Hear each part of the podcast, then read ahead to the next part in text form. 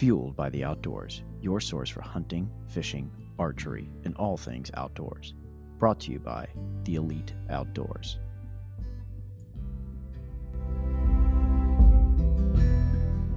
And three, two, one. Welcome to Fueled by the Outdoors. We're your hosts, Rick Cates and Chris Leppert. What up?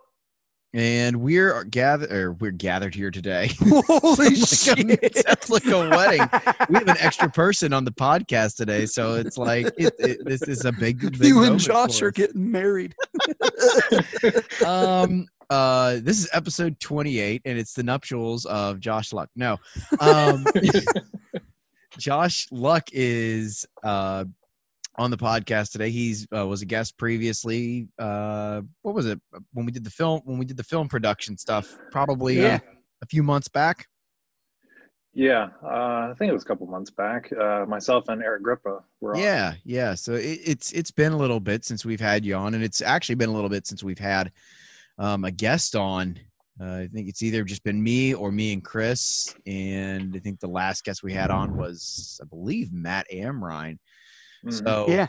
we are, uh, you know, we are here to talk about the same thing we've been talking about for probably the past eh, three months, which is deer and big bucks and deer moving and a lot of what's been going on in the woods today. Chris uh, can can tell you what was not going on in the woods around him and in other woods.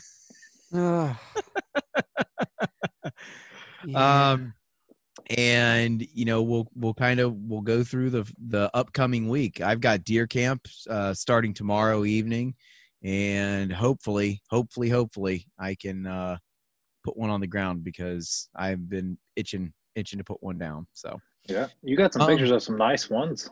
Uh, yeah, man, nice I- bucks where you I'm- i'm i'm excited. I i just I, i'd love for just one of those deer to walk just walk in front of me. Um they- they're you know i haven't seen any more trail cam pics i'll see more when i get up there tomorrow evening but um i know that there's at least three really good deer in there that i'd be happy to uh take down any of them uh any day of the week. So as long as it's within season and not with a uh you know illegally or anything but not not so sure about some of the people up around that area but you know i won't do that.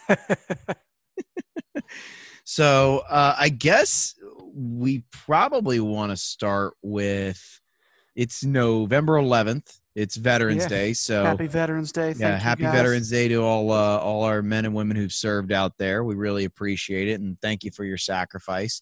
I meant to say it last uh, last week when we uh, when we recorded to have it on for this week, but you know, better late than never, I guess. So, um, the things we are going to discuss today, guys, mainly surround Josh. You've got a couple really good deer on the ground already this year. I mean, what what'd you get? Like two deer in three days?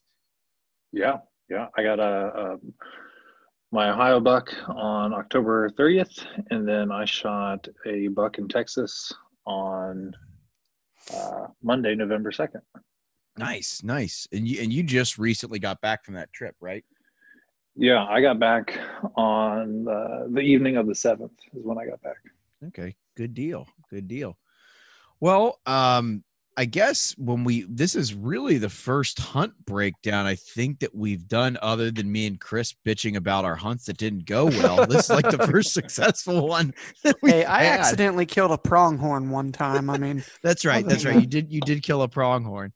Um but uh with with with us being Midwestern folk, uh that, that those those are foreign species to us. They they're not uh not our typical backyard animal. So um I I guess you know, Josh, you've uh been showing us pictures of some deer that you've had on a property um that you hunt pretty regularly Mhm. and uh, we we had talked about this preseason that you were going out there and doing a whole bunch of stuff. So um, I'll, I'll kind of let you have the floor. Like, I guess from you know start to finish, you know, kind of walk us through how your season's been and how it culminated in success. Like, what were some of the things you did and that led up to you know ultimately shooting the nice deer in Ohio, and then we'll hit Texas, kind of on the backside of it.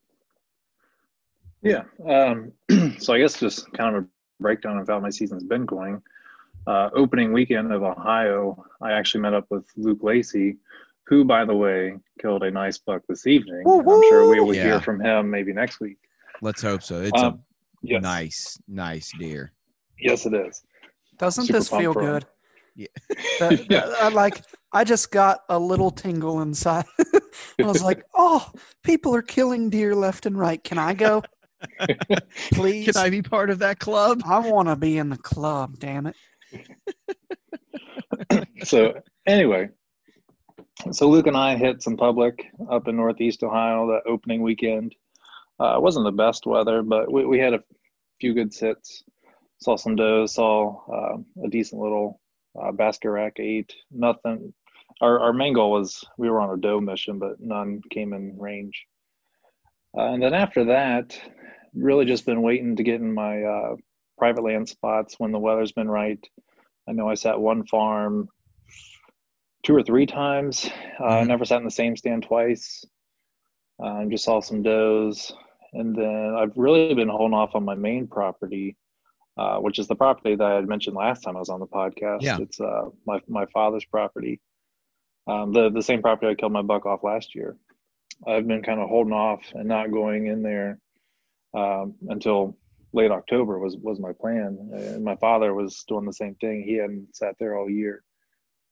Um, so my rutcation started on October 29th. And I had the 29th, 30th, and the morning of the 31st to hunt Ohio. And then I left for my Texas trip the evening of the 31st. Now I know most people are thinking, why the hell are you leaving Ohio when it's prime time rut? Uh, but that, yeah, that's just yeah. That, that that would be a question that would run through my head. yes, Chris, Chris asked me the same question. Uh, but that, that's just when I was going with a group of guys, and that was kind of the week that worked out for everyone. So, so my goal was to try and fill my Ohio tag before I left. Uh, the 29th, it was the weather was not good at all. I think that day it, it rained all day. Essentially. Yeah, it was gross. yeah, it was a gross day. So I kind of decided to use that day to hang a stand. Um, on the on the property, on the far east side of this private property that I was hunting, um, it's real thick on on that edge of the property, and then there's there's a trail that runs along the east edge of the property, and it Mhm. always has scrapes and rubs and everything along it. And then uh, last year I hung, I used a climber over there. There's not too many trees to use a climber. Um, this year I actually used my mobile setup, my lone wolf, and put over there. Uh, but last year I sat there a couple times. I passed on uh, a buck, a decent three-year-old. Chris, I actually think I showed you that picture of that deer last year that I passed there at like 18 yards. Okay. Um, that, that's the, the spot where I ended up hanging the stand. But I, I used that Thursday. Um, I used the rain and the wind to my advantage. It was pretty windy that day too. So I figured I'd sneak in there, hang my lone wolf, use the rain to my advantage to help try and eliminate as much scent as possible, and use the wind to my advantage to you know cover up most of the noise I was making. Uh, so that's what I did. I got to my father's property, snuck over there, checked a couple scrapes. Uh, they were starting to open up on that side, on that trail. Uh, and there were some fresh rubs along the trail. So I, I knew the bucks were starting to move through there. And I had also put a, a camera up over there, I guess at the very beginning of October, and was starting to see some daylight movement on that trail. hmm Um, so I hung the stand up, and it was the the wind was switching for that Friday. I was going to be just on the downwind side of the trail, so the wind was going to be to my advantage. Uh, the trail where I had a shot where I figured I would have my main shot was was 12 yards in front of me, so super close. Um, so yeah, so I hung the stand up. I used some of Urine Lux uh, bladder pods and freshened up a few scrapes with their with their dominant buck um, along the trail before Now- I headed out of there. Were these scrapes that you had made previously, or are these scrapes that were already there and you freshened them up with, you know, the bladder pods and the the buck the buck urine? They were they were prior scrapes. Okay. Um, I'm, I mainly opened a scrape up last year. It looked like a big community scrape, and it had just a few um, a few marks in it when I went and checked it that day. Um, so I figured I was like, I'm, I'm just going to open this thing up. So I took a stick, you know, try to make it look like a dominant buck was in there, and then I put the bladder pods in it. Um, I put some doe estrus on a much smaller scrape that was closer to the Yeah. stand.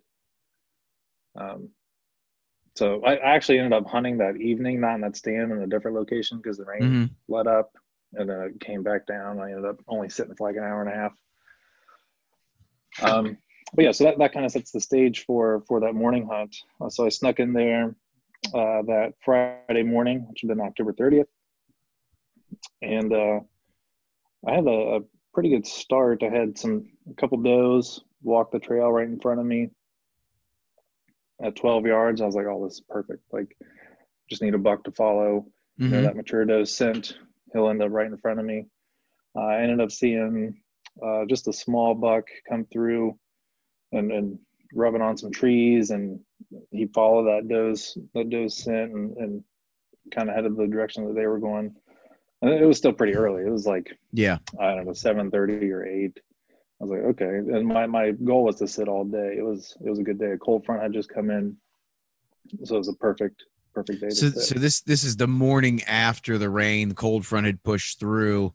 So this would I mean this this is like you know if, if you have an ability you should have been in the woods that morning. Like yes. okay. Yeah, and I'll kind of preface this: the I hunted there in the morning uh, because some of the previous daylight pictures that we gotten on that Mhm. trail um, were in the morning around 9 a.m. on a northerly wind, which I had a northwest wind. It was in the morning. It was a cold front had just come in, so I was like, okay, I should see something here. Um, and, and actually, I, I had shot my buck last year about 70 yards away from that stand in in the same kind of thick cover area Okay. on a northerly wind in the morning. So the the conditions were right. Uh, but anyway, so I was sitting there and I, I was messaging some of you guys, and I started getting uh, notifications from one of my cell cams that's all the way on the other side of the property. Mhm. It was uh, that that camera's probably 400 yards away, so re- realistically not that far. Um, but but it is a spot I could have sat. I think this was around 840 or so. So the the camera just starts going off. I start getting notifications. I'm like, oh, what is this? So I check it, and of course, nice buck I had never seen before. You like, never "Oh you'd never God." seen it on any of your cameras previously. You'd never seen it on the property or anything. No, no, had never seen this deer before. That was the first time we'd ever got pictures of that deer. Um, there were there were some other deer that lived around the property that I definitely had my eyes on, but when I got those pictures, I was like, "Oh, this is this is a nice buck. Like I would shoot Mhm. this deer." And of course, it was on the other side of the property where I could have sat, but I didn't. So I was feeling all down in the dumps. And and how big of a piece of property are you talking? Is this like, I mean, what what do we talk about like acreage wise here? Uh, it's 23 acres, and I would say, Okay. oh, probably 15 to 18 of it are wooded. Okay, so I mean, this isn't a huge piece of property either. This, thi- I mean, this is this is like a uh, you know, some people would consider a smaller parcel or whatever you want to say, but I mean, this this sounds like it's uh, a nice bedding area, nice travel area for these deer to kind of come through. Yeah, yeah, definitely in the, you know, if you're talking in the, the deer hunting world, right? It's it's a smaller parcel, Mhm. but what makes this property so appealing is just the terrain. There there's Yeah. a creek that runs down the middle of it, and it's kind of in a valley, and it's a bottleneck between two larger parcels of woods. So on Ah, like okay. the south, the south southeast side of it, it opens up into a couple hundred acres of woods. Uh, and then on the north northeast side, it's probably another 60 to 80 acre patch of woods. Okay, Um, but but essentially bottles bottleneck uh, bottlenecks through our property. So during late October, beginning November, we'll get some new faces, right? That that come through there all the time, just because they're traveling. hmm Um, but yeah, so I got pictures of that deer. Felt like kind of a slap in the face. I was like, oh, I could have sat there. Um, real nice buck, not real wide, but tall, big Mhm. brows. hmm And uh, prior to that, there was a doe on the camera, and it kind of looked like he was dogging the doe. I was like, well, there's a potential as long as the doe doesn't run off in a random direction that they Right. may come through here. And I remember messaging the group, and Chris was telling me to get my head out of my rear. He's like, "There's a chance he may come by." so I was I was sitting there, and I was I kind of had an idea if they came through the property, the general direction in which they might come. So I was kind of paying attention to that area. And uh, about half an hour later, I saw some movement and some thick stuff, and it was it's real thick where I was at. hmm Saw some movement, and I'm sitting there watching, and then all of a sudden I see a doe 25 yards to my right. I'm like, how in the hell did she get there? Oh, geez. And then I heard a grunt. I was like, oh, that's that's got to be the buck. So I'm sitting there watching the thick stuff, and I start to see some rack move. So I, I get my bow off the hanger, get my camera ready, and sure enough, he is on that trail that eventually leads right out in front of me. The, Oh, the doe wow, went okay. off. Yeah, the doe went off uh, over to my right side, about 25 yards onto the neighbors that was up behind me. And uh, I was really hoping he wouldn't go through there because I had very minimal shots to that side. But the direction he was heading, it looked like he was going to come right in front of me for a 12 yard shot. But uh, he stopped probably about 40 yards off and then cut through the thick stuff and started following that doe.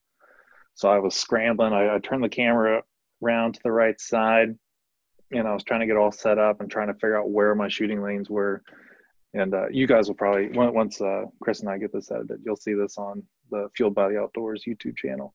Yeah. Yeah, you. But uh, I'm sit- I was sitting there struggling, and I showed you guys the video of my second angle and stuff. I pull back, and I'm like leaning up, leaning down, and Yeah, Trying to like you- figure out where like my window trying is. to do a tango with the with the branches in the tree. yes, well, that deer was walking in quick, and I was like, man, I got to figure out where I'm going to shoot this deer. So Uh-huh. I, I have like one window. I finally stopped him. I had a small window, and uh, I didn't have time to really judge or get my rangefinder to figure out how far I was. I guessed him for 30. Combination with that and trying to shoot over a limb, I had him high. Yeah. I shot him in the spine, dropped him, followed him up, uh, followed it up with a couple other shots to help him expire quickly. Um, he was probably closer to 25 yards realistically okay. but but yeah, he didn't go anywhere, and I was psyched. I I'll can't, I never can't forget wait. that message. I can't wait for everybody to see like when we when we release this video of like one how elated you were that this that like you shot this deer but two like the commentary that goes along with it i mean it is it is fantastic Yeah, I was can't say it. It's killing me. like I was uh, I mean- pretty stoked to say nonetheless. Yeah, yeah. So like you you see this buck come in and at, at 25 yards.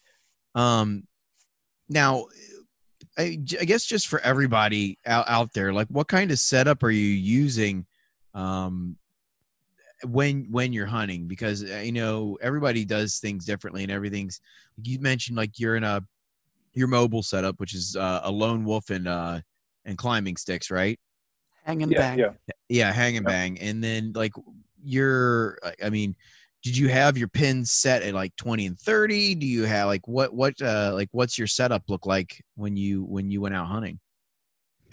Yeah, so like I said, I, I use my lone wolf mobile setup um, and, and sticks, which most people I feel like don't utilize that enough on private property. Mm-hmm. Agree. Um, they, I mean, granted, we do have some pre-hung sets, but I got my mobile setup this past year, and I was like, well, I'm going to use this because there are areas where I where I do not want a pre-hung set, and I'd rather you know go in there mobile, get in, get out quick, and try and Mhm. disturb it as the the least amount as I can, which is what I did for this hunt, and it worked out well. and you're not giving them an ability to say, you know, I think people don't give animals enough credit. So these bigger deer, especially, you know, for those of you that seen this deer, we're I'm pretty confident that was a mature deer, Yeah. uh, four years old or older. I would have called it a four year old. Um, I wouldn't have said he was five, but you also kind of don't know. Once they get to four or so, it's really tough to tell. That said, it was, is a big deer, and uh, that deer has been called to and baited and smelled all kinds of scents and uh, everything that you could throw at a deer. He's had it a bunch of times because those things cover a lot of ground. So people hang these stands and think that the deer are just like stupid and oblivious. But not only can they see the damn thing, they can smell when you were up in that stand. So they know. I mean, it'd be like if a lion was laying on a log every day waiting for them. Well, when they smell the log, they're like, oh, there was a lion here yesterday. I should probably not walk by this. And and so the mobile setup, whether it be a, you know, your hang and bang, hang on stand, a saddle, or whatever, it allows you to get in there and then get out, and the deer never know where to avoid you. Basically, they don't Mhm. feel, you know, you're not setting up like a presence in an area. Exactly. So Yeah, I mean, eh, like for anybody who doesn't think that deer know your stands are there at all, I can show you plenty of pictures of deer staring directly at my tree stand because they know it's there. the big ones know it's there. The little ones are too. Oh, my bad. I'm not supposed to say that. Oh, get yelled at again. oh Um, my God! we're too stupid. going to have you for dinner. right? Um, uh, they're too stupid to uh, look up in that tree. Uh, but the big ones pick me up. Um, I can edit that out. Rick now, if I would have said that, he'd been like, "We're gonna make it natural. It's gotta be natural." Uh, but yeah, definitely agree. Mobile setups on even on private work very well. Uh, but to your point earlier, Rick, yeah, so I, I use my mobile setup uh, as far as my bow setup. Um, I have a three pin sight set at 20, 30, 40. Uh, it is a slider. My bottom pin's my slider. Um, but realistically, where I was, it was a pretty thick area. I think the farthest shot, I might have had one shot where I could shoot out to 35 yards, and that was it. The, Jeez, maj- the majority of my shots would have been 25 yards and in. Nice. that's that's thick. Yeah. So pretty pretty close. Um, my camera setup, uh, it's one uh, Chris and I have been utilizing was just my phone. I I have the iPhone 11 Pro, and that thing, and realistically, and uh, for for bow hunters, it it can work well, and Mhm. for me, it worked well. So I have that and my GoPro. That's what I had as filming equipment. Good Yeah. deal. Now, are you using that? Uh, what was the video you guys did? The like a beast cage or whatever it's called. Yeah, yeah. So I had the beast cage on there, and I have it connected to my my fourth arrow camera arm. Okay. Uh, I did not have my lens on there. Uh, Chris and I have have some of the pro lenses, but for where I was at, it was so thick, and the shots were going to be pretty close. I I didn't need a lens for it. You know, I actually um was playing around this past week when I had those encounters with all those deer during my quickie hunts, Mhm. and uh, I took so you know the little uh, bayonet that you connect your lens to. Yeah. Well, I turned it around to the one X lens, so rather than shooting out a six X, I was shooting in three X. Yeah, I thought about doing that. dude. It's it's awesome. It's it's better than 2x obviously, but it's not so much that it zooms way in on the deer, but I I feel like that 25 yard mark is about your threshold where you, you know if you're going to be hunting in a place where 25 is your far shot, then you might want to switch it over but or not use it at all, but um once you get to 25 yards, it can look pretty good in the 6X, but it can also be kind of tricky because if they're that close, you know, you, I mean, they take two steps and they're out of frame. Yeah. So, um, you know, something to deal with, but I, I really enjoy the, uh, the 3X. It's, it's nice. Yeah, I actually thought about doing that, um, but then I shot a deer, so I didn't I didn't have a chance to do it. Rubbing salt in the wound. Um, so, so you you you shoot this deer, um, beautiful buck. We're gonna post pictures of it with this podcast so everyone will know uh, what we're talking about. Um, and again, like you said, you you had been planning for this since I mean August, maybe even earlier, correct? Oh yeah. Um, based on just what I learned from last year, because last year was the first year we hunted this property. Mm-hmm. Um, just based on the movement and everything that I had seen. Like I said, I cut my buck last year about 70 yards from where I was before. Uh, my father and I kind of agreed. We're the two main people that hunt the property. We kind of agreed that we were going to stay out of that area until late October into November, which is what we ended up doing. Good so deal. realistically, based we kind of started planning for it last year. So I mean, the idea there was, you know, uh, I mean, the the idea is let's make sure that our best spot on the property isn't, you know, kind of molested or nothing goes in there, um, us or you know anyone else, and just you know wait, let it, you know, make its own gravy, and then hopefully by rut time it's going to be good to go. Yeah, that that was the thought. We we knew that spot. The deer didn't. They would move through it, but not as much as that they that they do late October and November.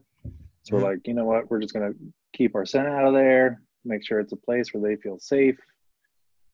And then that that was the main thought behind it. Good What deal. else? What else do you not do until late October As far as when you hunt? What do you? What do you try not to do until late October? you're you're smiling at me, I'm not sure what you're getting. at. Was that your first morning hunt?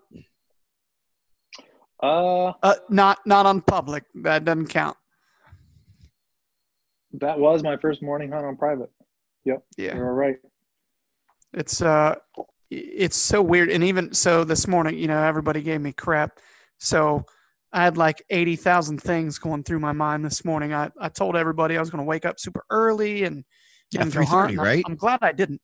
Um, but uh, I woke up this morning and I just kept thinking, like, man, walking in on a corn pile is like the worst thing you can do in a morning. And I'm about to go do that on the first cold front we've had in like 10 days. I'm like, there's going to be deer stacked all over that thing and you're going to it's going to sound like a damn freight train going down the hill so i opted to stay out and went in this evening and and uh, still saw nothing um, but we got some good picks we got we got a good buck on camera um, so So I'm you got more than one good buck on camera. Yeah. You showed us those Yeah. pictures. yeah we've got we've got a an eight pointer what do you what do you think goldberger will score i've i've got him at 146 I was gonna say 140. I, I gotta say he's got to be 145 at least. yeah He's just So- a huge old mainframe eight. He's a gorgeous eight- deer. eight plus years old. He's got a really unique frame, and uh, it, it never changes. It's so cool the way it's shaped and everything. And then um, we've got uh, a young deer. I, I I'm not sure if I've seen it before. Um, he's between 35 and 40 probably. Yeah. Was that the Um, last pics you sent us? It looked like yeah, a the last eight. one's Yeah. like Yeah, a yeah. tight, kind of slightly high and tight eight. hmm And then we have another eight. And Oh, I have not put a number on him, but at a glance, there's a chance that deer goes 160 as an eight pointer. Goo. Um, I, I'm thinking right now mid 50s, but um, he's he's a giant. Like, and and for everybody uh, that that hears that number, I, I don't give a shit about that number. If he was a four pointer or a spike, he'd be on the list. I don't care about the number, but Well, to put body's things in huge. perspective, Yeah. um, he, I mean, a 150, 160 inch eight pointer is like a 170 inch 12 pointer. Like hmm that is a big damn deer. He looks like a mule deer. Uh, Yeah. He, that's so a very big. good way of putting it. Um, so, I mean, I'm not coming out of the woods this weekend. Basically, I'm I'm going to go sit and pray a lot and just chill because if I get the right wind and everything, um, there's a pretty good chance I kill this deer. His name is Sven. Uh, one of my best friends had an encounter with him. Well, we all had an encounter with him that day because me and the other guy were only 40 yards away. we could have, well, I was tagged out. Um, that was 2018. When yeah, I was, killed yeah, my it's big one. 2018. So uh, Thomas, I was taking him and I invited Will Mm-hmm. to go and we put Will in what we call the ball sack tree. It's a tree. Well, it's next to the ball sack tree. So it's a tree that literally looks like it has a freaking bean bag hanging off the front of it. Like he literally looks like he has a freaking set. So he's sitting there and uh, Thomas is like, there's a deer coming. And, you know, he says that all the time. And so I'm like, okay. And I look up and there's a buck walking dead at will. and we're in open timber 40 yards apart from each other. And I'm like, there's zero service. So I'm like, come on, man, look over here at me so I can point. I can't text you. I can't call you. I can't do anything. I can't throw a stick. This deer, it was amazing. It was one of the first times I ever paid attention to this. He was walking just on the side of the hill on what you'd call the leeward side. Mm-hmm. The wind was blowing over the ridge top and over his head, creating a thermal tunnel. And he was literally checking everything on the other side of the hill without even being seen. It was amazing. So he comes up and crests this ridge and just comes dead at will. And he gets to the point where he walks by the base of his tree and he's at like, I don't know, nine yards. I mean, he's directly under him. And we're like giving him runway signals like, draw your freaking boat, do, do anything, move. And uh, the deer caught Will's thermals and busted. So we told Will that he froze like a little biatch. so I started calling him Frozen, and then that's how the deer got his name. We call him Sven. So uh, Sven, I have watched since he was two, and he is now five. And wow, he was a two year old. Let's see. So he would have been, wait, If he's five, he would have been three then. no, he's six. Because he, I watched him the year before, and then that year we had him as well, and then 19 and oh, shit, I don't know. He's five or six years old, guys. I gotta, I gotta do some counting. You know when I good at math. Yeah, Yep. I'm gonna have to look up all the pictures because I want to post about him. He's such a gorgeous deer, and I I kept looking at him, and I'm like, why won't you just get really big? And then he listened, like, because I figured I would see him kind of blow up a little bit last year. You know what? He's he's five, so he would have been. Yeah, he was three then. Yeah Mhm. he was three then because in 2019 i was like he's going to be four. This deer is going to look stupid. And then i mean he was good but he was basically like the deer that was uh, on camera this morning. I, i'd probably put him high 30s you know same as this dude. Uh, decent mass. This deer's more massive so i think he might push 40 but um, n- nothing crazy but a good a very good eight pointer, uh, especially when he's not wide. He's at that point, I think he was probably 14 inches wide or something, like not super wide at all. So um, now he's like 18 inside, uh, and maybe 12 inch or better G2s. Like he, I mean, he's a big deer, and he carries his mass. days. Oh, Uh, yeah. yeah, and he, he carries his mass everywhere, and his beams. I mean, I tried to put a number on him. I, I gave him 25 inch beams, and I think I shorted him, but I could be wrong. So who knows? Anywho, that's enough of me rambling on about the deer that I'm now It's a nice obsessed deer, with. and you know, hopefully you'll get a shot at him. Yeah. I need to. Oh man, I'll. So when I killed my 170, I was cool as a cucumber. Never felt a thing. If that deer comes in on me, I will feel. there will be a lot of feels happening. Well, I mean, you ha- you have a lot of history with that deer too. I think that Yeah. that has something to do with some when you Well- uh when you have a It- deer like that standing in front of you. Like if you've watched it for two or three years and you've Yeah, given it a name and like it's not like it's a pet, but you know you Right. have like this emotional attachment to that deer. It's like like you watched it grow and it's like you've watched it get bigger and bigger and bigger and it's you know you know it, it's it's gonna go down at some point so yeah. These deer, man, I tell you, in this particular spot, I literally get to watch deer grow, and it it doesn't hurt my feelings to pass a deer, even if it's a good deer. Last year, I passed. Uh, I never did really come up with any kind of creative name. Just called him the wide eight. mhm. I think he was like 22 inches wide outside. Um, he's probably like 19 to 20 inside. I wow mean, he was a really good eight pointer, pushing 140 inches. Um, and I had him, I was filming with my phone without a lens at the time. Last year, it was October 23rd. And I had him come into like 12 yards and make a scrape on camera. And everybody's like, What the hell is wrong with you? Why didn't you shoot him? And I'm like, Well, this deer could blow. I mean, he could be a giant one day.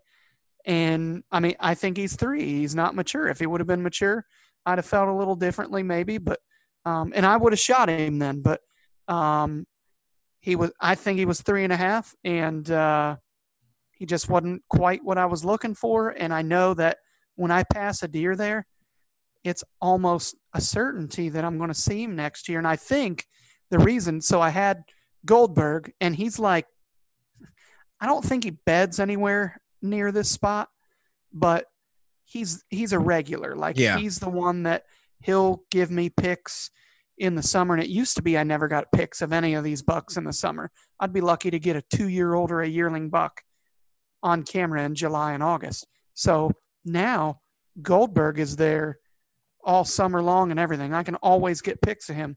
But the other ones, Sven and the White Eight and some of the others, I, I do not see them until October. And this year, they never showed up. And I'm like, freaking 2020, dude. Like these deer died or, you know, somebody else Mhm. killed them or whatever. Well, I think what it is, I got down to the bottom of the mountain and people still have beans and corn and everything up. And I think that's the case. That and maybe the biggest acorn crop I've ever seen. they're ridiculous the ac- acorns Oh, right yeah. now are just There's completely insane and they're still Yeah. falling like it, it- like they are, they're they're still I'm like- falling that's the crazy part of it all dude. Stop falling. yeah So, um, yeah, it's it's really neat to pass these deer, and uh, I've only had instances where I've had a deer for a couple years that I knew of, had encounters and stuff. Like with my big one, I passed him on October 10th in 2017, and then killed him on October 17th, technically 28, or excuse me, technically the 18th, because I had to shoot him again hmm due to some crazy stuff going on. Um, but um, I, I hadn't had four years of history with this deer, and and never like I've seen Sven once. I've never seen Goldberg. I've seen the white eight one time. Like I'd seen that deer in the bean field. I'd seen that deer uh, a couple of times with encounters and all kinds of stuff hmm not to mention a trillion daylight pictures of that deer. He wanted to die. So, um, yeah, it'll be pretty crazy if I end up killing that deer good deal when when I kill him. when you weekend. kill that deer. So Yes. on to on to deer that we don't see and on to deer that we uh, don't plan for. Josh, you took a trip to Texas last week to um the, you you were near like the like the Texas Oklahoma line, right? Yeah. You up yeah, with the so we- panhandle? yeah, pretty pretty close to there. We stayed in Sweetwater, Oklahoma, is where we. Stayed. Okay. it's like 10 minutes from the Texas border. It's all Yeah. the way on the west side of Oklahoma. Uh, so I shot my Ohio buck on the 30th. And then we left for our trip the evening of the 31st. Uh, it's a from where we're at, it's a 15 hour drive. Um, we ended up leaving that Saturday evening, stayed in Missouri, and then made the remainder of the drive on Sunday. And we got there Sunday afternoon. Uh, there were Good call on splitting up the drive, man. Oh yeah. Uh, I've driven to Florida a couple times, and usually that's you know straight through. This was very nice to make a stop, and after Oh, ten yeah. hours and sleep, and the drive the next day didn't seem bad at all. Five hours, Mm. it definitely helped out. Yeah.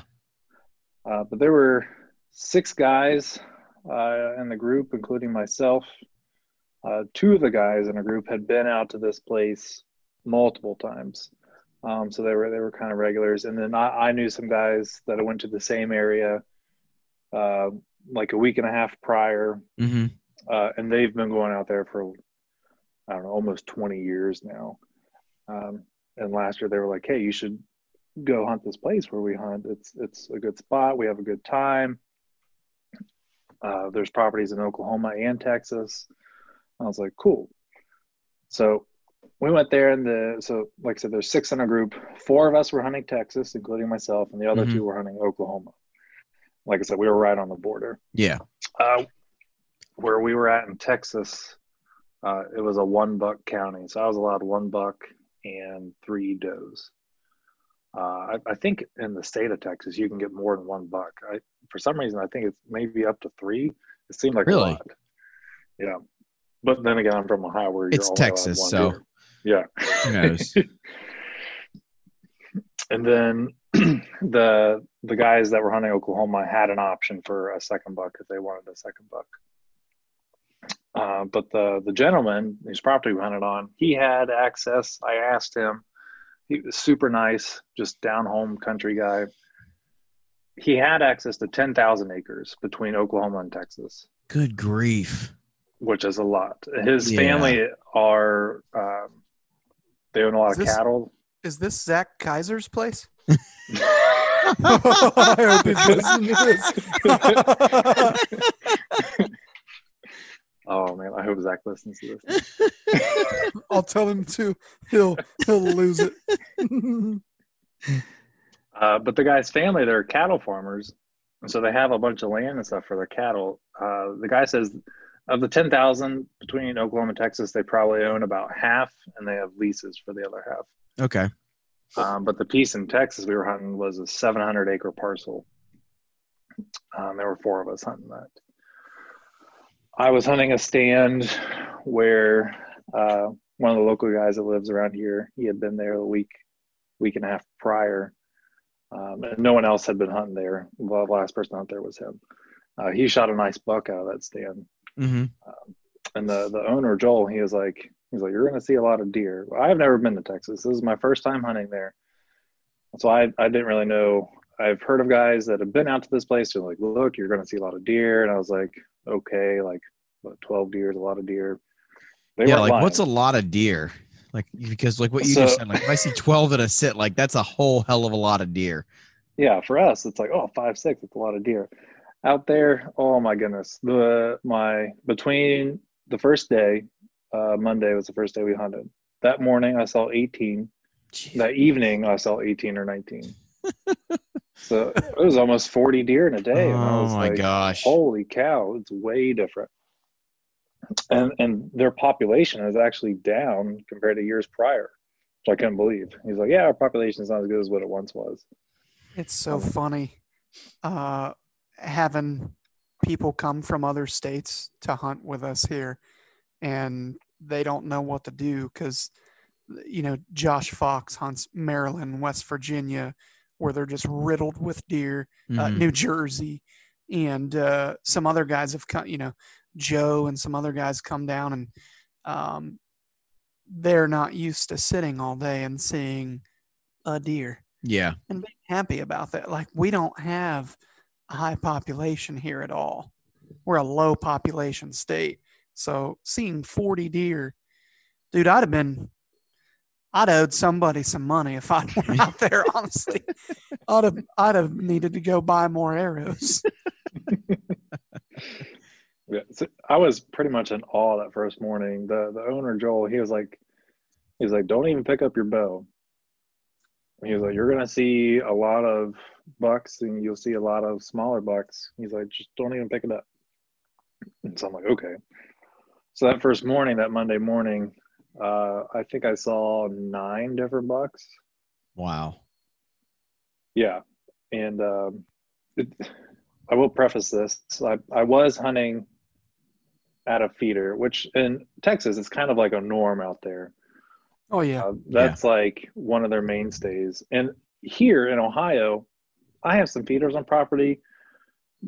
I've never seen a mature buck at a feeder in Ohio ever.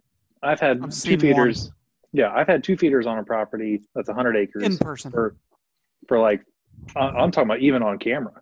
I've never had one at this. Oh, I'm sorry. Uh, okay, I don't use feeders. I'm sorry. I thought we were just talking about bait in general. Yeah, I agree, dude. Feeders are like, wow, that is crazy. Yeah. Um, so here, like, like over there, you're like, oh, this is this is how feeders are supposed to work. Because hell, they were they were come right up to it, no no issue. And heck, around here, they all the mature ones are kind of like way off, like 20 yards, just kind of staring at it, like won't go near it. Um, yeah, so it was. I would have like I think the first morning I had like 12 deer all within like 30 yards of me, which makes it very hard to move around. But but I saw nine different bucks that first morning, and uh, I saw one off in the distance about 150 yards. It looked he looked bigger than anything I had seen that was close. He looked like a decent deer. So I was like, okay, those deer had worked from my left and went to the right. And I was like, okay, in the evening, they'll probably work from my right to left. Uh, no one in our group had shot that morning. Everyone just kind of left their bows hanging. We went back to where we were staying, shot bows, ate, and then uh, we went back out for the evening hunt. And then, sure enough, a lot of the deer came from my right to left. I saw a lot of the same deer. I figured I'd see most of the same bucks and stuff I saw that morning, but I was real curious to see if I saw any new bucks. And um, I ended up having that that buck I saw that morning that was about 150 yards in front of me and kind of working along this little ridge. He had come in. He popped out behind some some brush.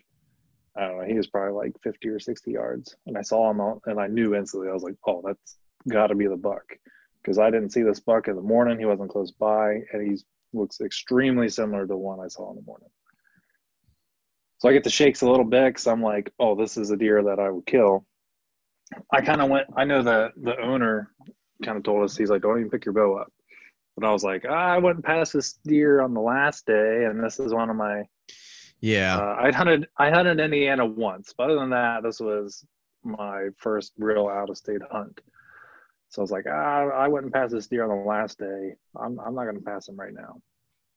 Um, so he ended up giving me a 12 yard shot, and it was it was kind of hard to get pulled back on him because I had like three other deer around this feeder. I had a group of turkeys come in. Six gobblers were there. really? And turkeys, yeah, turkeys will will pick you off in a stand. They're tough. Man, they're they're the devil. Like they really are. Like I, I, I Oh, remember we- my, my the remember first, when you shot first deer I ever killed with a bow. Um, I pulled back as fast as I could because there was there's five turkeys that came in and they were all at the base of the tree and they started like looking up. I'm like, if I don't shoot this deer now, those turkeys are gonna start going crazy and those deer are gonna run off. They like, uh, oh man, I hate turkeys when you deer hunting, especially when you can't shoot them. yeah. How many times did you shoot that one this spring? Ah, six. Well, in all fairness, I don't think six hit him. We just made sure. That's true. See, the thing is, is if you have all those shells when you walk back to the truck, you're more tireder, and so, uh, yeah, definitely emptied out on. That was a mag dump. Two mag dumps. Uh, but yeah, so had all that going on around the feeder, but I was able to manage to get drawn back. Gave me a 12 yard shot, and uh, I got I got it all on the camera. I was using the same camera setup as I did for Nice. my Ohio deer, and uh, he ran off about 70 yards and bedded down, and I was like, man, he was super close. My shot looked real good. I replayed it on the on the on my phone. I think I just kind of got caught up in the moment. He was quartering to me a little bit, and I didn't tuck it in close enough to his shoulder. So it was clipped the lung, got the liver, and I watched this deer bed out in this open. It was uh, where I was at was essentially an old cow pasture, and uh, I watched him bed for like 20 minutes, and then I watched him get up, move 10 yards, bet again. I was like, oh, he's not going to go anywhere. Well, he surprised me, and then got up again, went maybe five yards, bet it back down. He tried to get up a fourth time after 15 minutes or so, but couldn't get up. I was like, oh man, he's got to, that's got to be his last bed. Sure enough, though, he got up another uh, for a fourth time, went maybe 10 or 15 yards and bet it back down. By this time, it had gotten dark, and uh, one of the guys that was on, on the other side of the property picked me up. We went back to where we were staying and, and ate, and then the owner Joel was like, uh, "Where'd he go?" And I was like, "Well, he didn't cross the fence or anything. He stayed in that old cow pasture where I was at." He's like, "How long you want to give him?" I was like, "I, I would prefer, like, if it was here, I would have waited until the next morning and went out Yeah. got him." But uh, he was, he wanted to get there pretty quick because the coyotes out there are, are terrible.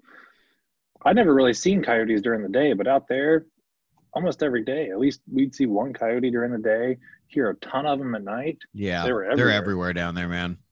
Yeah. And he was like, he's like, oh, I'd like to get out there pretty quick. So we ate and went back out. And sure enough, we ended up, um, we went towards the opposite end of the field near the fence and we, we ran right into him. He'd only been there for maybe two hours, but the coyotes got the back half of him already. Ugh. Yeah. But I was super stoked. My I was the first one to kill a deer. Uh, one of the uh, Oklahoma guys killed a buck that evening as well. Um, mine was bigger, just just bragging there. But uh, but it was my first Texas buck, so I, I was pretty stoked about it. I got it all on film. It was it was a great experience. good deal good deal i mean that, that that's like you know before covid took hold like one of my plans was to go down to texas this year and do some type of out of state hunt whether it had been hogs or whether it had been um deer and just never got around to doing it but i'm glad someone got to go down there and do like a full out of state hunt because i i you know you you you hear it you see it you read about it like it's they, there's just so many dang deer down there. I mean, there's Oh, just yeah. they're just everywhere, and you know, with the way they manage wildlife in Texas, it's completely different. I mean, I, say this in in the nicest way. It's completely different than how we manage wildlife in most of the other states. Like you have these ma- these massive ranches. And they're essentially allotted tags, and you know you have a census every year, and you get a different amount of tags, and you know depending upon what you're trying to you know keep on your property you know you have scrub bucks that need to be taken out you have big bucks that need to be taken out you have some bucks that are really really stinking old that need to be taken out so it's really cool that you uh, got hooked up with a place that had that much that much property to be able to hunt on and uh, go down there and do that Yeah, it was it was definitely a different experience. A lot of fun. He was uh, that 700 acre piece I was on. On the very on the opposite end, he had a wheat field, and uh, he was telling me he's like, "This is the only wheat field in eight miles," and those deer just congregate to those wheat fields out there, like like white on rice oh man he showed me a picture. I think it was actually two or three years ago, um, but he had showed me a picture. There were 200 deer in that wheat field that he counted. You just see this picture, and there's deer everywhere. We went out uh, a couple nights while we were down there. Uh, one of the guys had like a thermal scanner, and we just kind of scanned the fields. He's like, "You got to check this out." And we we'd scan the fields, and there's 60, 70 deer in the field. wow It's just way different than out here. like cattle. Yeah, yeah. Just a ton of them. Well, good deal. Good deal. So you're tagged out then, or are you are you doe hunting still in Ohio? Well, I, I also got a doe in Texas. Oh yeah I yeah. went out a couple days later and got a doe. Um, so I really have enough meat. I have lots of meat. I really don't need to shoot another deer. I mean, I could in Ohio if I wanted to. to. Uh, so I figured I'd just make myself available to all the other team members. If someone needs a filming buddy, I can do that. Or if someone needs help dragging a deer, taking pictures, I can do that. I know I'm going over to Chris's tomorrow. I think we're going to film a couple things and I'm gonna do a Um, how-to on how to make a scrape. It's the sweetest thing. Like you never think of stuff like this until somebody shows you, and then you're just like, "Huh? Well, damn, Mhm. well, good Yeah, so deal. that'd be pretty cool." those are my plans. But speaking of that doe I shot, so I went to a different stand on the same piece of property where um, one of the other guys was hunting, and he had just seen does there. That's all he was seeing. But he saw like 18 does the first morning. That evening, he saw another 14 or 15. Second morning, he saw like 12 does. It was just there was a ton of them in there, and he hadn't shot a buck. So I was like, well, let's let's switch it up. I'll go over there, shoot a doe, and like you go somewhere else on the property. Well, like I said earlier, a week and a half prior, there was another group in there, and I don't know who hunted in that area, but those deer, you couldn't blink in that stand, and those deer would just run off. It was the hardest doe kill I've ever accomplished. Like I said, this was another spot with a feeder, but man, those deer, they wouldn't. It, there wouldn't just be one of them that come in there. It'd be like five of them that would come in at a time. Yeah. So you have all these eyes on you. They're already on high alert. And and the guy that was sitting there before me told me he's like, this is a hard stand. He's like, these deer are on high alert, and he he told me he went to shoot a doe like the day prior, and it took him he he said it took him 26 minutes to be seated straight and turn to his right a little bit to at least attempt to get in like a shooting position. It took him 26 minutes to like turn a little bit to the right. Jeez, Grief. Yes. And so what I did that morning, uh, about 6:30, it was getting daylight. I I hadn't seen the deer yet, and I figured they would be coming in fairly soon. So I just went ahead and stood up in the stand and got my bow in in hand, and I just stood the whole time.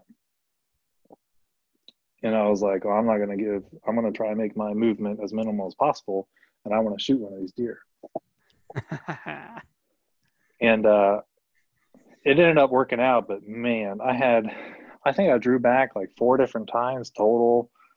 One time, one time, I drew back once, and then the deer scattered because they like heard my arrow on my rest, and uh, let back down, and then they eventually came back, and I picked out a doe in the group.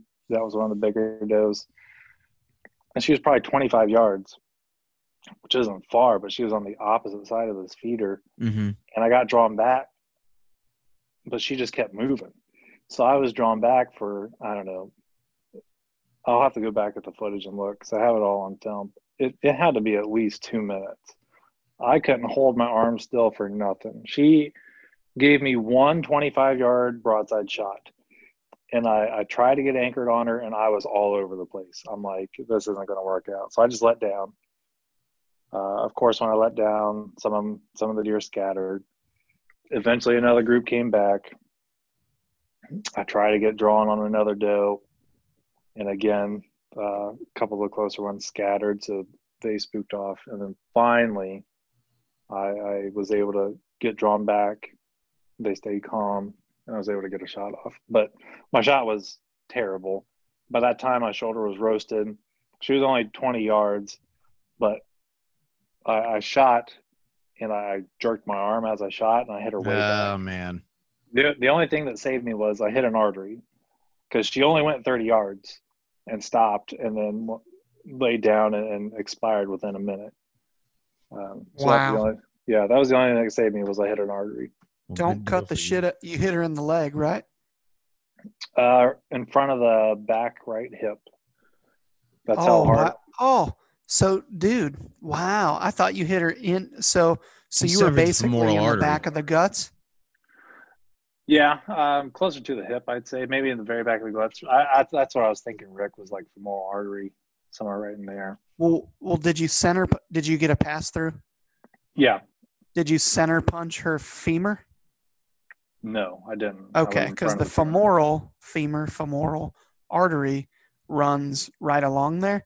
So Yeah, if you were just in front of her ham, I was just going to say I shot a deer. Uh, it was 23 yards, and my string slapped my coat sleeve, and it just whipped the bow to the right, and I I went from like absolutely going to pipe this deer. This has been more than 10 years ago, and uh, it hit it right in front of the back leg, like back of the gut. If if you had a crease for the shoulder, this is the crease for Yeah, the yeah. the guts Mhm. and leg. Dude, that deer ran 50 yards and fell over and died. Mhm. That's what this one as did. soon as as soon as it hit there, I was like, "Oh shit, this is going to be a long night. I feel terrible. What the hell? You know, why couldn't you put something on your coat sleeve, you idiot?" And then I I watched it fall, and I was like, "Well, it's going to get back up. Like, no, there's no way." Walked over there, and the damn thing's deader than hell. Yep. That's exactly what happened to this. She went 30 yards, piled up, and I was like, "Oh, thank goodness I hit an artery." Yeah. Yeah. Wow. Well, That's good incredible. deal. So, Chris, you're sitting in a tree for the rest of the weekend, right? Rest of my life. The rest I'm of not your life. leaving. I'll watch that son of a bitch grow a new rack next summer if I have to. Um, I'll swat mosquitoes off just to keep them from sucking the blood out of it. No, um, yeah, um, I think I'm going to pull two very long, all day sits. I, I may find a place to sleep out there Saturday night, honestly, because I'm not.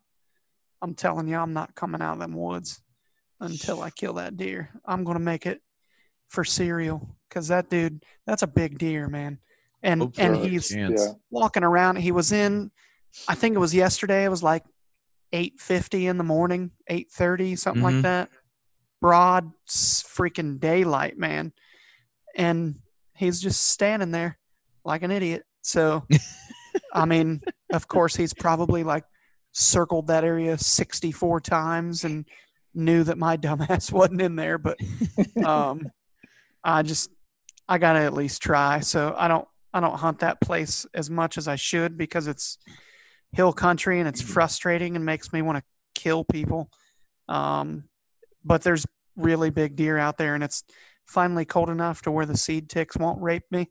So I'm going to, uh, I'm going to give her, give her hell and see what happens. Good deal. Where you I'm- headed? Yeah, I'm at deer camp this weekend, so Ah, that's right. yeah, I got I got Yeah, deer camp So, that Friday? whoa, tomorrow. I head up tomorrow night. I hunt Friday morning, Saturday or Friday all day, Saturday all day, and possibly Sunday morning. you're hunting with your bow. Correct. Okay, yeah. Because for a second I was like, wait a minute. No, so your dad's so- using your crossbow. No, I I I uh I um I forego kin- first weekend of Kentucky rifle every year for this trip. So by the way, if you're hunting Kentucky rifle, please wear your blaze orange. It is on your chest and your hat unimpeded. You need to wear that easiest ticket for a game warden to write, just so you are aware. Um, and you could die. and you could Mhm. die because you know there's a lot of people with rifles in the woods uh, on that first weekend but i'm hunting i'm hunting with my compound um funny enough because i had my crossbow just packed up just in case and you know for whatever reason um my dad actually had a malfunction with his crossbow and is now um using mine so going back to what we've said the past I don't know, three to four weeks. Make sure your stuff's in we- working order. Not from my not from my dad's purposes. My dad killed a buck already. Nice deer, big body. Um, yeah, it was like the day before, wasn't yeah, it? day before, and Oh, he Why haven't I seen this picture?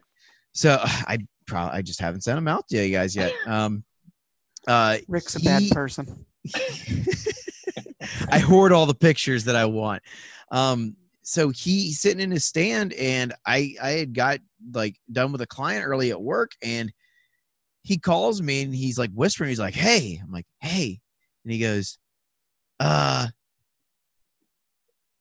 You bringing your crossbow up? I'm like, I had planned on. it. He goes, "Are you going to use it?" I said, "Nah, he's just bringing up just in case." He goes, "Well, I got it just in case. My crossbow limb is hang." I heard a loud snap, and my crossbow limb is uh, hanging lower.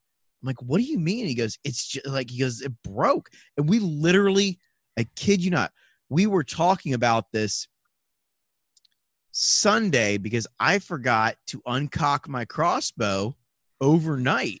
So I shot my bow over to his house. I'm like, is it going to affect it? He goes, he's like, it might, it might not. He goes, just make sure. He goes, just don't do anything weird because he was telling me he was watching um Pigman or something, and his the guy's dad had left his Ravin crossbow in in, in Texas in a hot blind, and the thing exploded, like just completely exploded. Got to like 100 degrees in the blind, limb shattered everywhere. You know, fifteen hundred dollar crossbow down the pooper.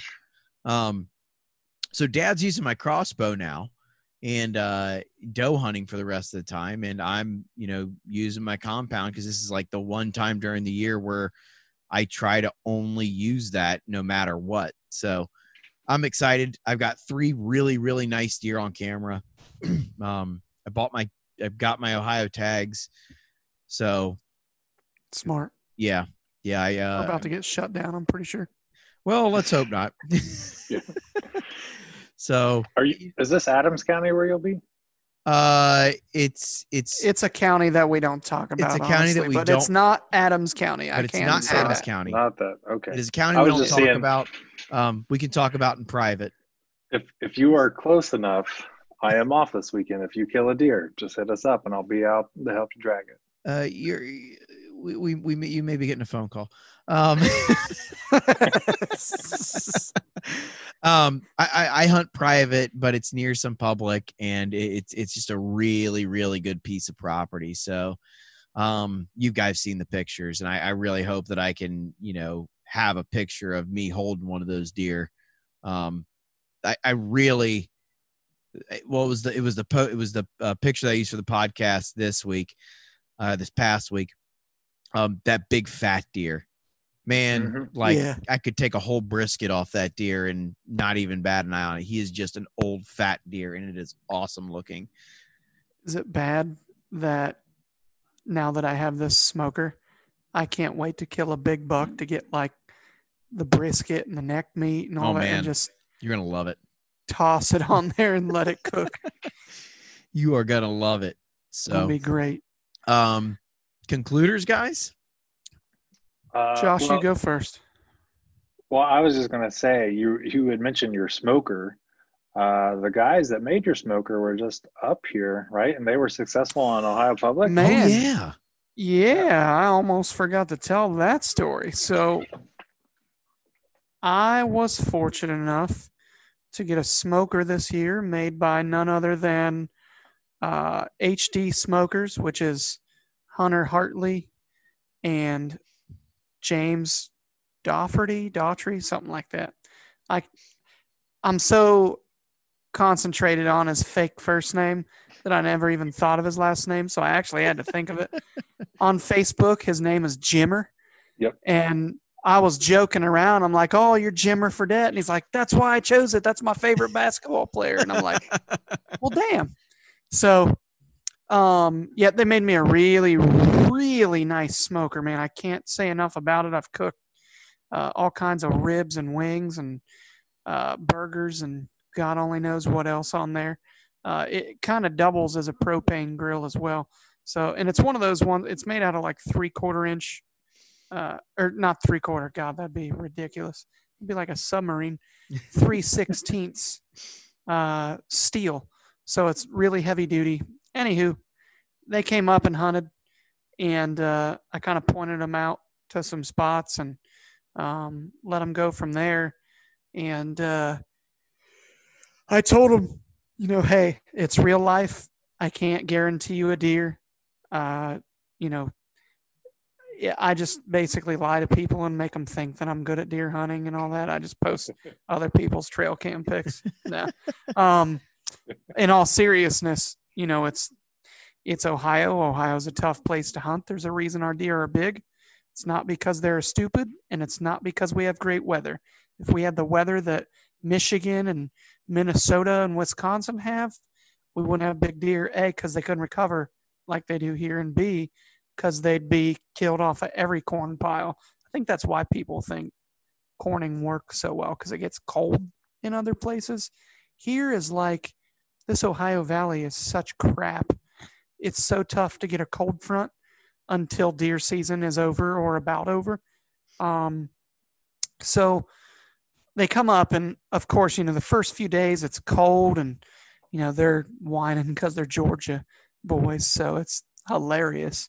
It's like 55 degrees, and they're freezing their balls off, and uh, all of a sudden it just got warm, and you all know. I, I mean, it was almost 80 some days, and Oh, yeah. uh, man, I told them to go back to this one spot. It's a good mile walk. And they did. And they kept going there and they kept seeing deer somehow in the heat and seeing some pretty good deer and one really good deer. And uh, man, I texted him one night and I was like, hey, uh, any luck? And didn't hear back from him. And right as I'm thinking, like, man, I hope they're okay. I wonder what the hell happened. Then it clicked and like my phone rang all within a few seconds of each other, literally. And uh, I hear Hunter breathing real heavy and he's like, well, you still got that elk, elk pack? And I was like, you're kidding me. And James shot a really, really nice buck Yeah, he did. on public land with his Mhm. bow and it was funny too because I got there and I knew it was a good buck and I got there and I'm like dude that's it's a little better than I thought it was the pics didn't do it justice as a lot of times they don't do um and so I asked him I'm like you you gonna mount him or you you want to skull him he's like I'm gonna skull him and sat there for a second and I was like what's your biggest deer? He told me, and I'm like, I, I think this one's bigger than that, man. You you went out of state on a public land bow hunt. You may want to go ahead and mount this one. This is your first Oh, yeah. out of state hunt, Yeah. and you killed a Pope and Young buck with your bow. That would be on my wall. Had I killed a mule deer that big, or even like 20 inches smaller, it would have been on my wall. So. Mhm. I would probably, you know, go ahead and do that. So we cut the deer up and and uh, packed it out, and then I caped it out a day and a half later, roughly. I had them keep it on ice, and then I caped it out and got it ready for him and everything. Skull capped it and removed. How's it go? Remove all brains and spinal tissue and all Yep. that.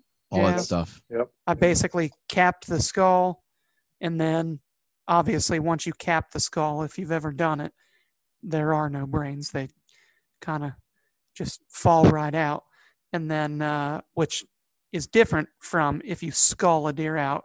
If you just skin the head, then you got to take like a coat hanger or something and stick it up there, and you attach it to a drill, and it'll just liquefy the brains basically. If you bend the end a little bit, you just like a mixer Mhm. and um, it's still tricky to get them all out. You know, like you may Mhm. Still be susceptible to getting a ticket. I don't really know how. I mean, I would assume since they're, and I quote, trying to stop the disease because I'm kind of, it's like a not my CWD type deal. um, I, I don't really know how prevalent it honestly is. I, it's my own opinion that it's uh, something that's heavily influenced by um, ranchers and cattle people.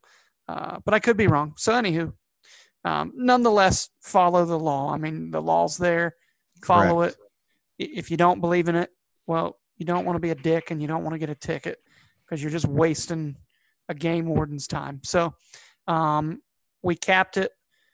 I caped it, capped it, and then just for added measure, I threw some salt all over the skull just to dry everything out and Mhm. all that. So Um, so yeah, man, they, they headed home pretty happy. We'll see if Hunter comes back up. I told him he could. So He he had some close encounters too, didn't he? oh yeah, dude, he passed a nice Yeah. buck on the last evening.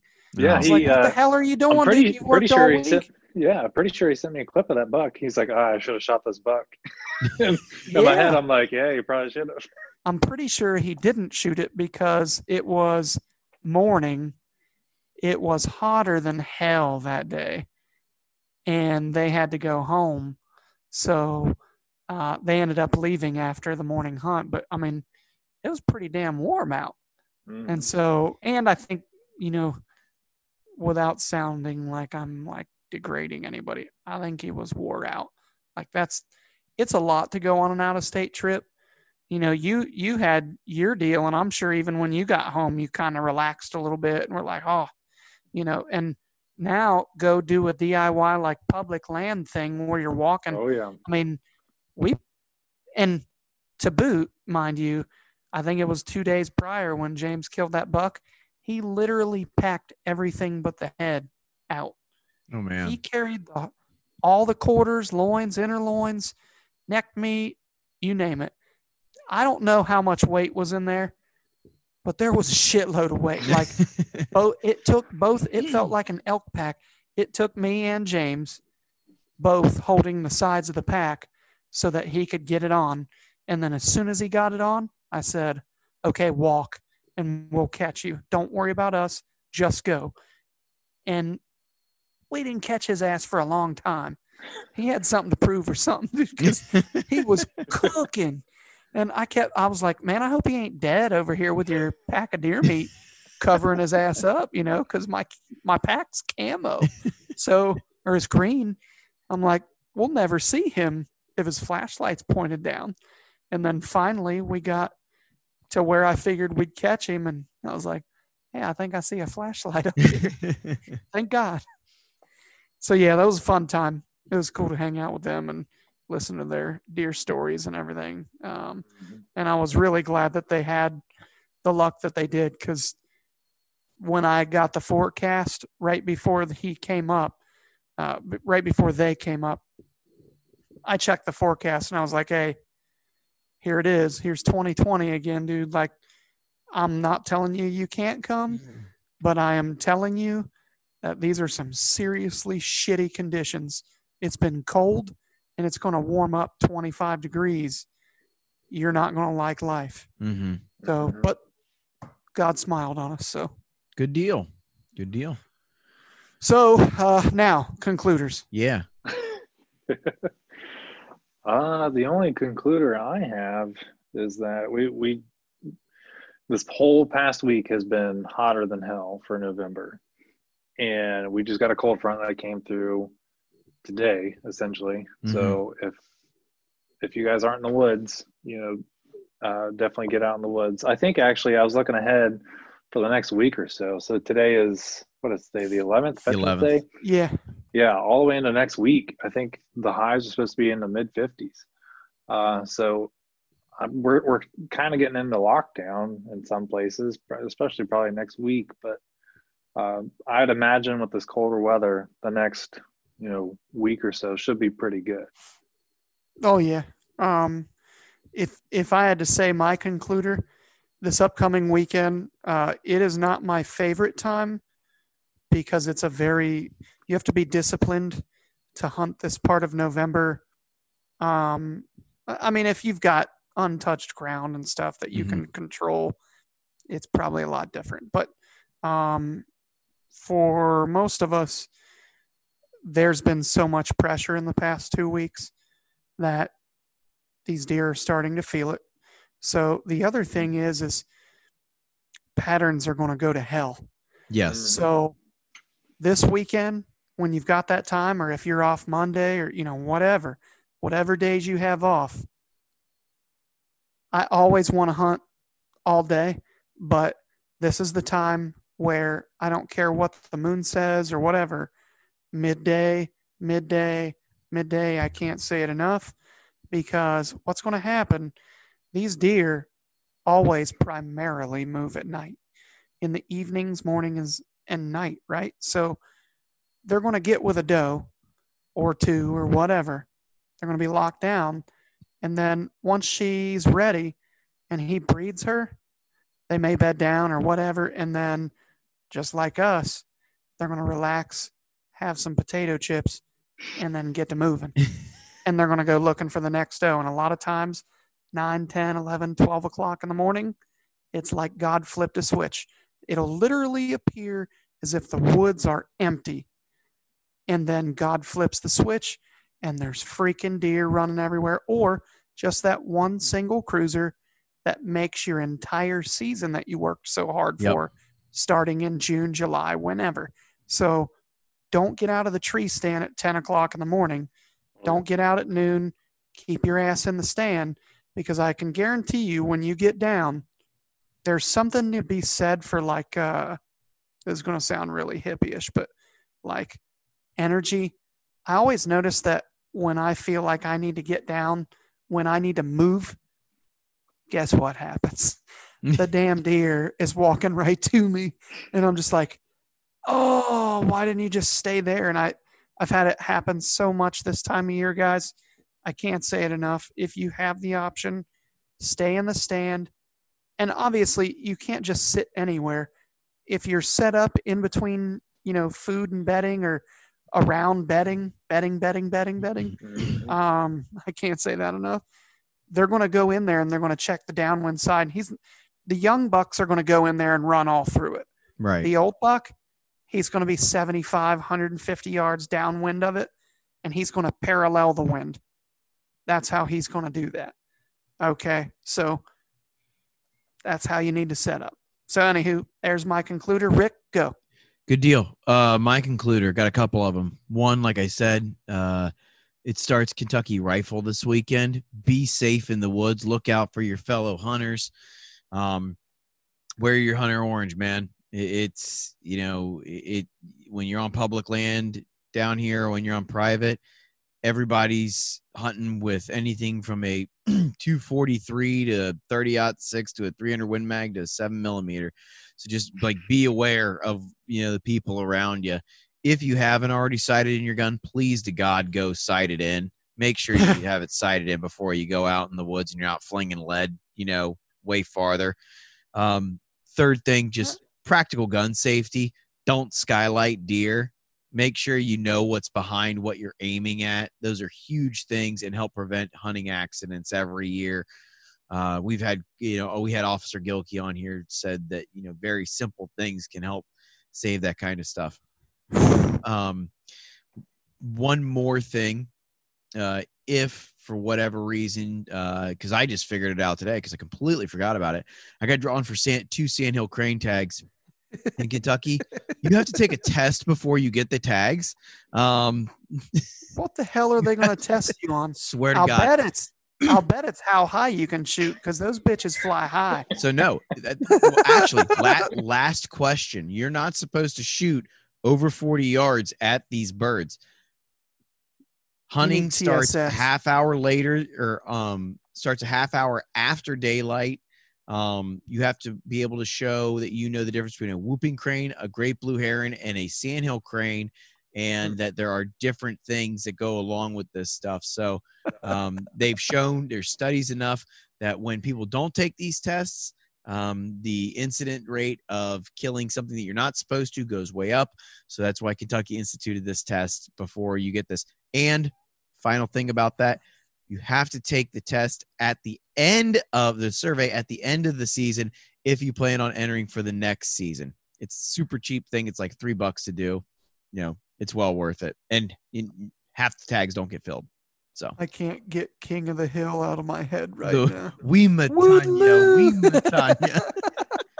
dude um i already don't want to hunt these things even more now not only do they fly six miles in the air but literally i've i've i've hmm. seen one group of sandhill cranes that i could have killed with a 22 250 they were like 250 yards in the field on the ground for whatever reason. Yeah. but they fly so high i'm not even joking. Normally I can't see them in Ohio, and I see why because when I was out in Nebraska, dude, I was in the sandhills. So, I mean, they're incre- they're higher Yeah.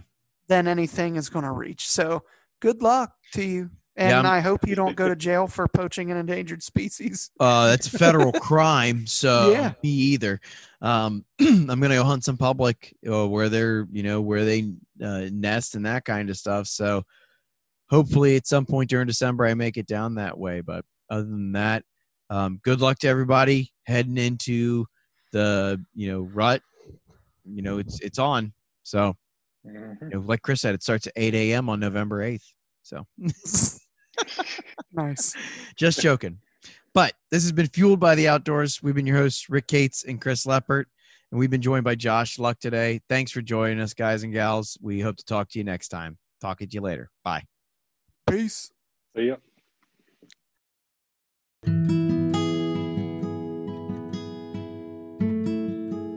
And that will do it for our podcast today.